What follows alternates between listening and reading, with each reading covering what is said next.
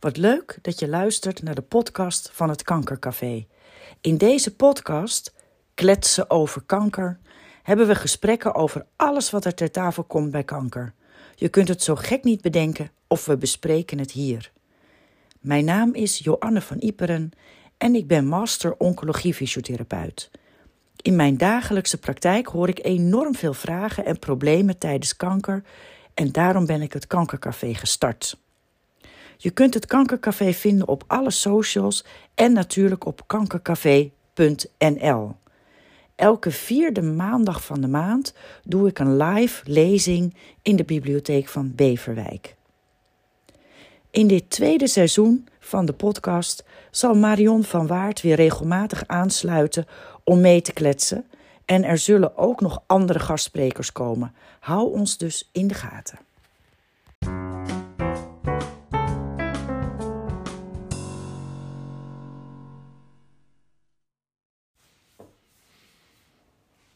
Hey, goeiedag allemaal. Wat ontzettend leuk dat je weer luistert naar deze podcast van het Kankercafé. Ehm, ja, vorig jaar hebben we eigenlijk twee soorten podcasts gehad. Het eerste seizoen, Kletsen over kanker, waarin ik alleen wat dingen deelde. En de K van kanker, die ik samen met Marion van Waard heb gedaan. Ehm, ook met Marion ga ik een tweede seizoen beginnen. En Leuk hè? Ze zit hier aan tafel. Ja. Jawel. en we hebben er zin in. Precies. En ehm, we hebben het er even over gehad, hè Marion. We willen het niet meer per se de K van kanker noemen. We hebben heel veel woorden met de K gevonden de vorige keer. En nu willen we het eigenlijk gewoon uh, aansluiten bij kletsen over kanker. Ja. En we gaan eens kijken wat er in de actualiteit is over kanker. Uh, wat komt erop in de praktijk? Wat maken we mee in de omgeving? Wat lezen we in de krant? Allemaal dat soort dingen. Dus eigenlijk wat er ter tafel komt, dat gaan we dan bespreken.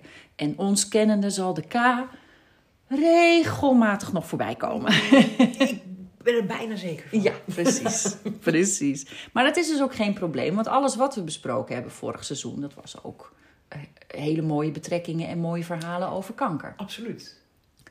Hè, dus dat, uh... het, het loopt toch wel overal doorheen. Precies. Precies. Ja, ja, precies. Ja. Dus uh, dit is eigenlijk de eerste aflevering van seizoen 2. Ja. Ja, kletsen over kanker. Leuk. Nou, is ons wat toevertrouwd. Oh, dat kunnen we. Dat kunnen we heel lang. Uitgebreid. Ja. Diepgaand. Diep, ja, precies. Wat u maar wil, lieve luisteraar. En hier en daar graag ook met een beetje humor. Ja. Ja. ja dat is ons wat toevertrouwd. Juist, juist. Ja. En uh, waar we het net even over hadden, in deze eerste aflevering van het tweede seizoen willen we het eigenlijk eens hebben over werk. En um, werk is natuurlijk in de afgelopen 50 jaar voor vrouwen enorm veranderd. Hè, dat is echt belangrijker geworden. Um, ja. Het is meer een keuze geworden. Soms moeten, omdat ja, hè, we hebben toch in de afgelopen jaren meer scheidingen en zo. Alleenstaande vrouwen, alleenstaande moeders. Um, maar ik denk ook dat de scholingsmogelijkheden voor vrouwen enorm verbeterd zijn, natuurlijk sinds uh, de jaren 60 vorige eeuw. Ja, Hè, feminisme en, ja. en, en, en kiesrecht en zo. Um, en dat zie ik natuurlijk wel heel veel terug in de praktijk nu. Hè? Dat, dat werk voor vrouwen um, soms zo belangrijk is, of moet. Hè? Belangrijk ja. als in moeten, niet alleen ja. willen, maar ook nog zelfs moeten. Dat, um, dat er wel eens stappen worden overgeslagen in mijn beleving in hun revalidatie. Dat denk ik wel. En dat kan ik me voorstellen ook. Ja, hè, te snel weer willen. Um, uh, uh, las net even een artikeltje van het IKNL. Um, dat is een, een, een, een, internationale Nederlandse organisatie die onderzoeken doet naar kanker en uh, allerlei publicaties doet. En um, waarin zij bijvoorbeeld ook aangeven van werken tijdens niet meer genezend kanker. Ja. En dat veel mensen dat toch heel graag willen doen. En dat daar toch met een scheef oog naar gekeken wordt door de omgeving. Door de werkgever, door de bedrijfsarts. Door... Dus er is best wel is even wat te exploreren over werk en kanker. Maar er is heel veel, ja, niet best wel, er is denk ik heel veel. Want er zitten zoveel kanten aan.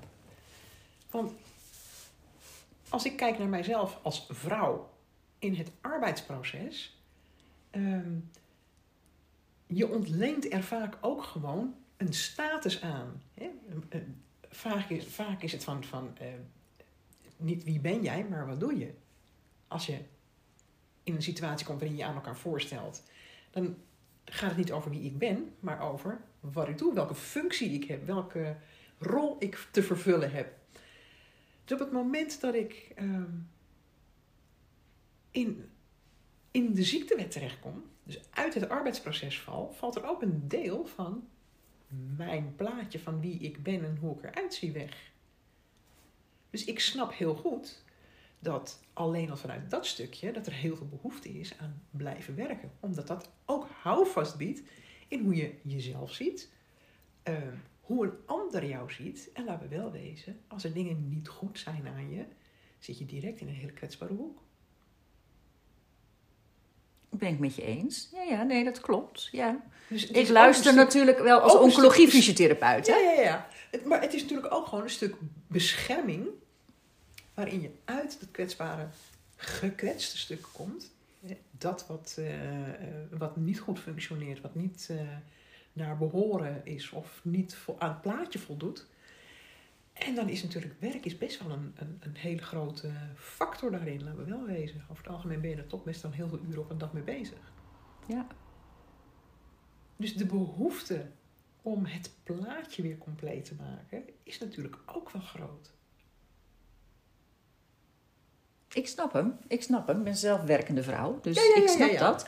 Hè, het, het, ehm, er zitten alleen zoveel kanten aan. Ja, heel veel. Hè, dus ik begrijp heel goed wat je zegt. Je, je, je gevoel van, van, van volledig zijn, van compleet zijn. Werk hoort daarbij. Ehm, zeker als je natuurlijk in de ziektewet zit, om wat voor reden dan ook. Ja, dan, dan is er ook een stuk onzekerheid. Hoe gaat het met me? Hoe gaat het aflopen? Hoe ziek ga ik worden? Eh, kom ik weer terug? Ja, Het zijn allemaal natuurlijk hele logische overwegingen. Ehm, ik merk dat ik ehm, soms wel eens de remmende factor ben. Dat vrouwen, als we het even in, de, in onze doelgroep denk ik Ja. houden. ehm, ik hou ze soms wel eens tegen om te snel aan het werk te gaan. En in mijn ogen is het te snel. En ik kijk natuurlijk naar algeheel welbevinden. Ik kijk naar lichamelijk welbevinden, naar psychisch welbevinden in de hele revalidatie. En mijn uitspraak is, die gebruik ik zo vaak, het is niet of of, maar het is en en. En je dagelijks leven, je gezin, je sociale contacten en je werk. En als je te vroeg gaat werken, dan wordt het of-of. Want dan ben je Ja. bek af. Zelfs na twee uur op je werk, dan denk je echt, nou, eh, mij niet meer bellen, ik ga naar bed en de groeten. En dat betekent dat je gezin of je partner of je vrienden jou alleen nog maar gaan zien als moe. En dat frustreert ook. zeker. En daardoor vaak dus ook als patiënt. Precies. Mm, wat ik zelf in, de, in, in, in die eerste periode heel erg heb ervaren, dat ook als ik nog niet aan het werk was, dat ik gewoon echt begin van de middag gewoon echt helemaal op, af, op, Ja. af uitgeput was. Ja, En dat ik gewoon echt aan tafel, boven mijn kopje thee, eh, half een brief openend in slaap kon vallen. Weet je, echt, ik van, nou, kom op jongens.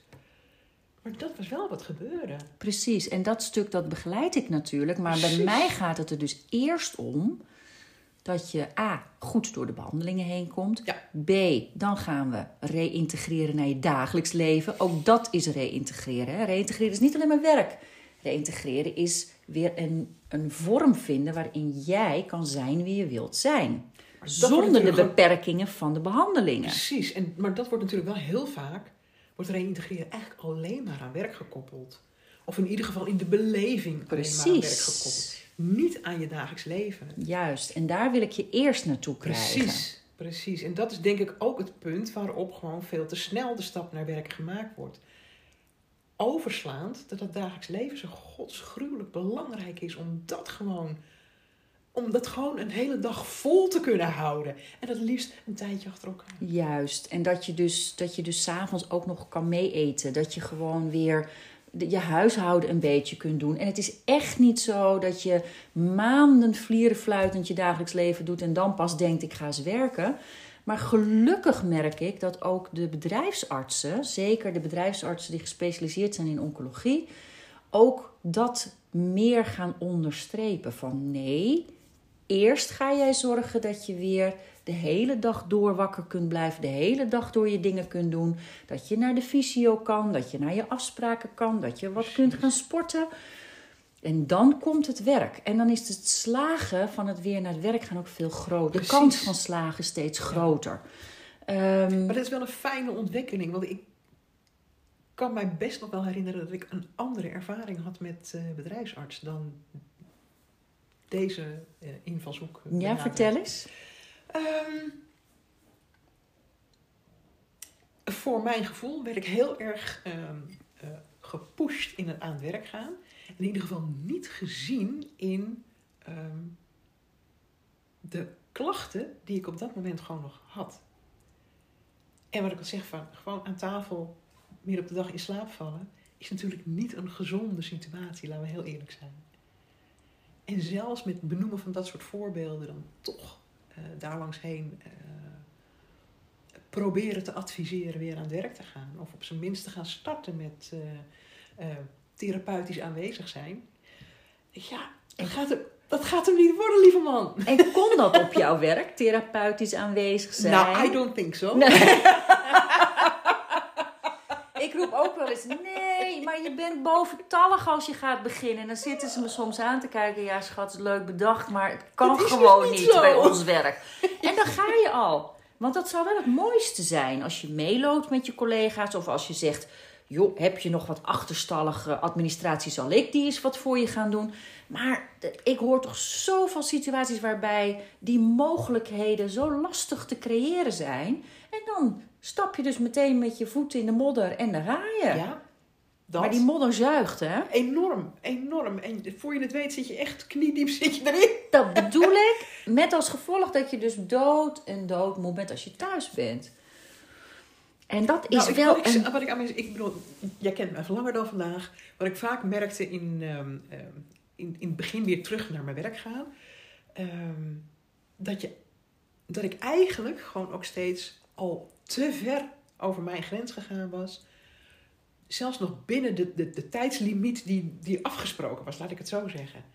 Maar dan vanuit een andere werkplaats met de auto terug naar woonplaats was eigenlijk, als ik heel eerlijk ben, het niet verantwoord om achter het stuur te gaan. En dat realiseer je gewoon niet.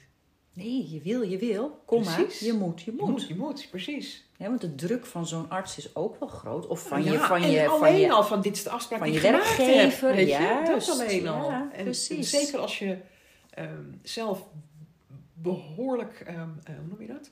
Ehm, eh, jezelf beperkt in, eh, dit is mijn verantwoordelijkheid, dit heb ik afgesproken, dus dat moet ik doen, dus dat moet ik nakomen.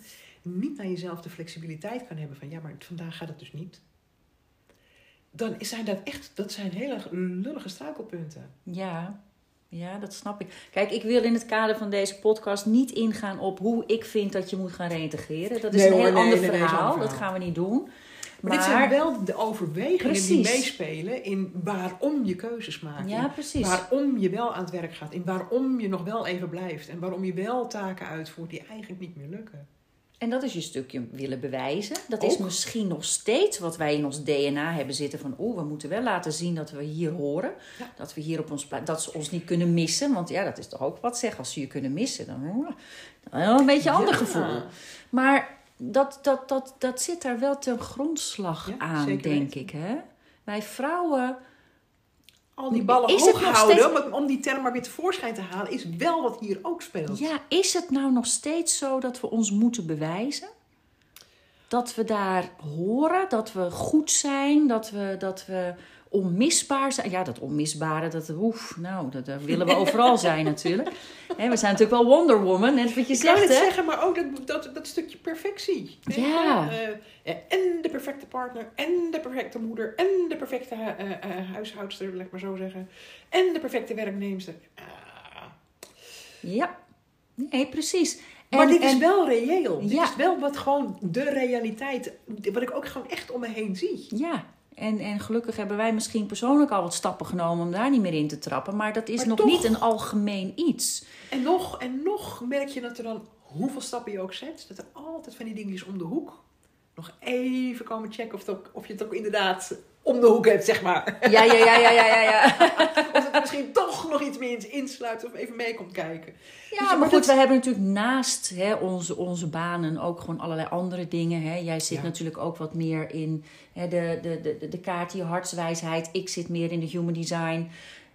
Dat soort trajecten in, jouw dagelijk, in ons dagelijks leven zorgen er wel voor dat we bepaalde. ehm, eh, laat ik zo zeggen dat je bepaalde situaties gaat herkennen. Dat je denkt: oh nee, ik zie mijn valkuil. Laat Ja. ik nou eens niet in aanloop nemen Ja. en met mijn hoofd naar voren erin duiken. Dit is die kuil waar ik al een keer of tig ingegaan ben.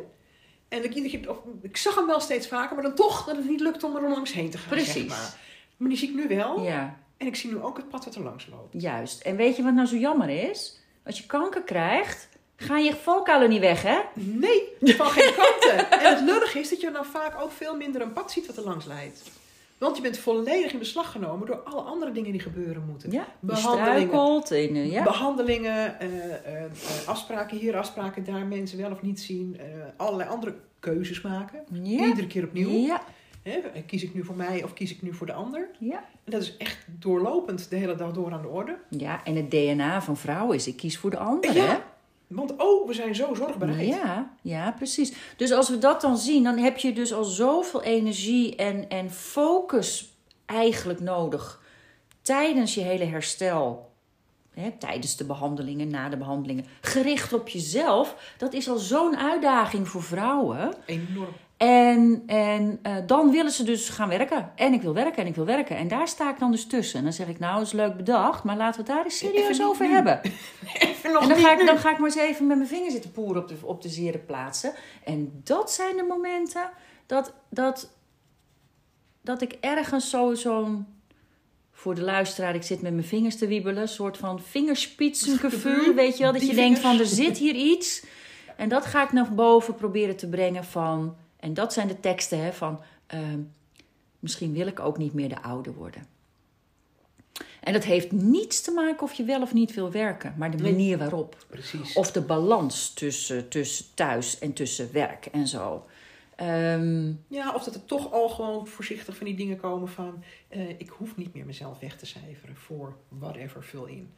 Weet je, dat soort dingen. En, dat, en laten we wel wezen, op het moment dat je dit soort dingen meemaakt, ervaart... Het bestaat niet dat je de ouder wordt. Het bestaat niet. nee, het kan niet. Nee, Gewoon nee. Maar niet. goed, sommigen doen Maar daar alle ene voor. Ja, ja, hemeltje, ja, hemeltje. Want ik, ik deed toch dat. Ja. En dat zegt natuurlijk vooral je brein. Ja, dat kon je toch? Waarom kan je het nu niet meer? Nou, schiet op, ga het eens doen. Dus als we dan teruggrijpen even naar waar we soort van mee begonnen. Dat dus zelfs... ehm, er gaat een onderzoek, onderzoek starten, hè, wat we net even lazen. ehm, dat mensen die ongeneeslijke kanker hebben... eh, ook willen blijven werken. Ja.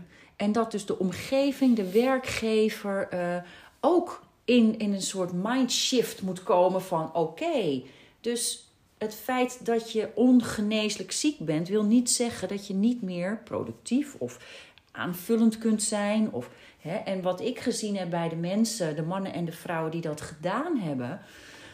ja, sommigen zelfs tot een maand of twee, drie voordat ze overleden Ja. wel afbouwend soms in uren, maar toch het feit, ik ga douchen, ik ga me aankleden, ik ga er naartoe. En zelfs in mijn eigen praktijk, hè, mijn, mijn vorige secretaresse, mijn lieve Ja. Marian, Ja. die tot vlak voor haar overlijden wilde blijven werken. En toen hadden wij natuurlijk als haar collega's, gingen we haar ontzorgen aan alle kanten, maar daar zag je dat het zo belangrijk voor haar was dat ja, zij wilde dat blijven. Want dat was haar uitje. Het werd Ja. een uitje. Ja. En ik denk ook het stuk eh, dat je hoe dan ook nog dienstbaar kunt zijn. Of ertoe doet. Ehm, en dat klinkt misschien lulliger als ik het zo zeg dan wat ik bedoel. Maar gewoon, dit bedoel ik gewoon echt. Weet je, je kunt soms zo, zo de behoefte voelen om nog productief te zijn. Iets toe te voegen aan deze wereld. En dus helemaal niet dat, je dan, dat het om je zelfbeeld gaat, maar wel om het gevoel dat je er nog toe doet. Dat je nog echt iets kunt leveren. En waarom niet? Oh, Ja, nee, precies. En waarom precies, Precies. Kijk, het grappige is dat ik een rem ben aan de Ja. voorkant. nee, je gang. gaat nog niet werken. Nee, ik zeg wel wanneer je mag gaan beginnen. Maar je Maar hoeft nu nog niet te stoppen. Juist de andere kant is... Nee, natuurlijk. Probeer zo lang mogelijk lekker je ding te Ja. doen.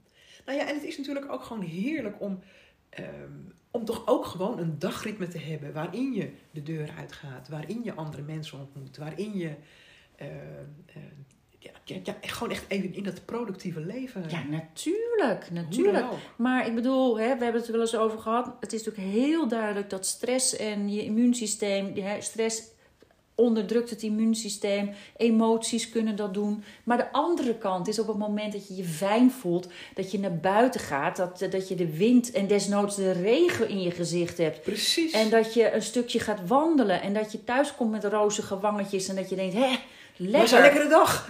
Of, hè, of dus even naar je werk, of naar je vrienden, of eh, naar een bioscoop, of wat dan ook. Ja.